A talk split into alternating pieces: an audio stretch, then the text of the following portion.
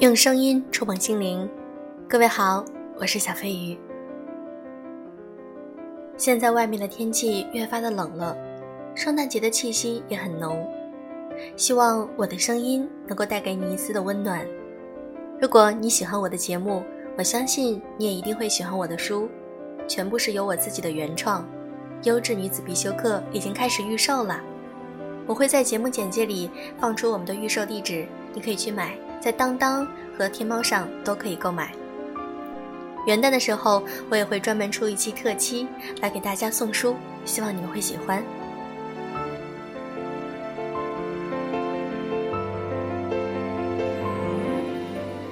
什么样的感情算最好的感情？今天我们来分享文章。最好的感情，相顾无言，你却懂我。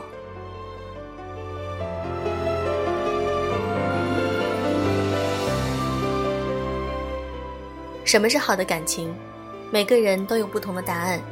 有人认为是三观相同，相处不累；也有人认为是成就彼此。而我觉得，最好的感情莫过于有懂你的人在身边。林忆莲的歌《词不达意》写道。我们就像隔着一层玻璃，看得见却触不及。虽然离你几毫米，你不知道我有多着急。无心的坐视不理，我尴尬的沉默里，泪水在滴。他唱尽了面对自己的爱人却无能为力，和他搭不起爱的桥梁，建立不起默契的悲苦。而飞轮海的很安静，有句歌词：我在你身边。连呼吸都沉默，你却懂我每个情绪，唱出了感情最好的状态，相顾无言，你却懂我。理解是观念的认同，懂得是心灵的相通。爱你的人一定是懂你的，他懂你所有的泪水和欢笑，懂你的假装强势，懂你的沉默不语。真爱无需多言，你懂他的欣喜若狂。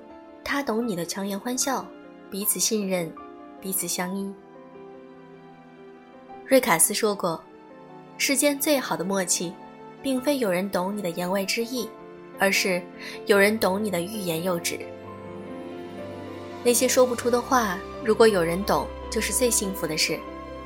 当所有人被你的笑容蒙蔽时，他会看到你眼里的痛。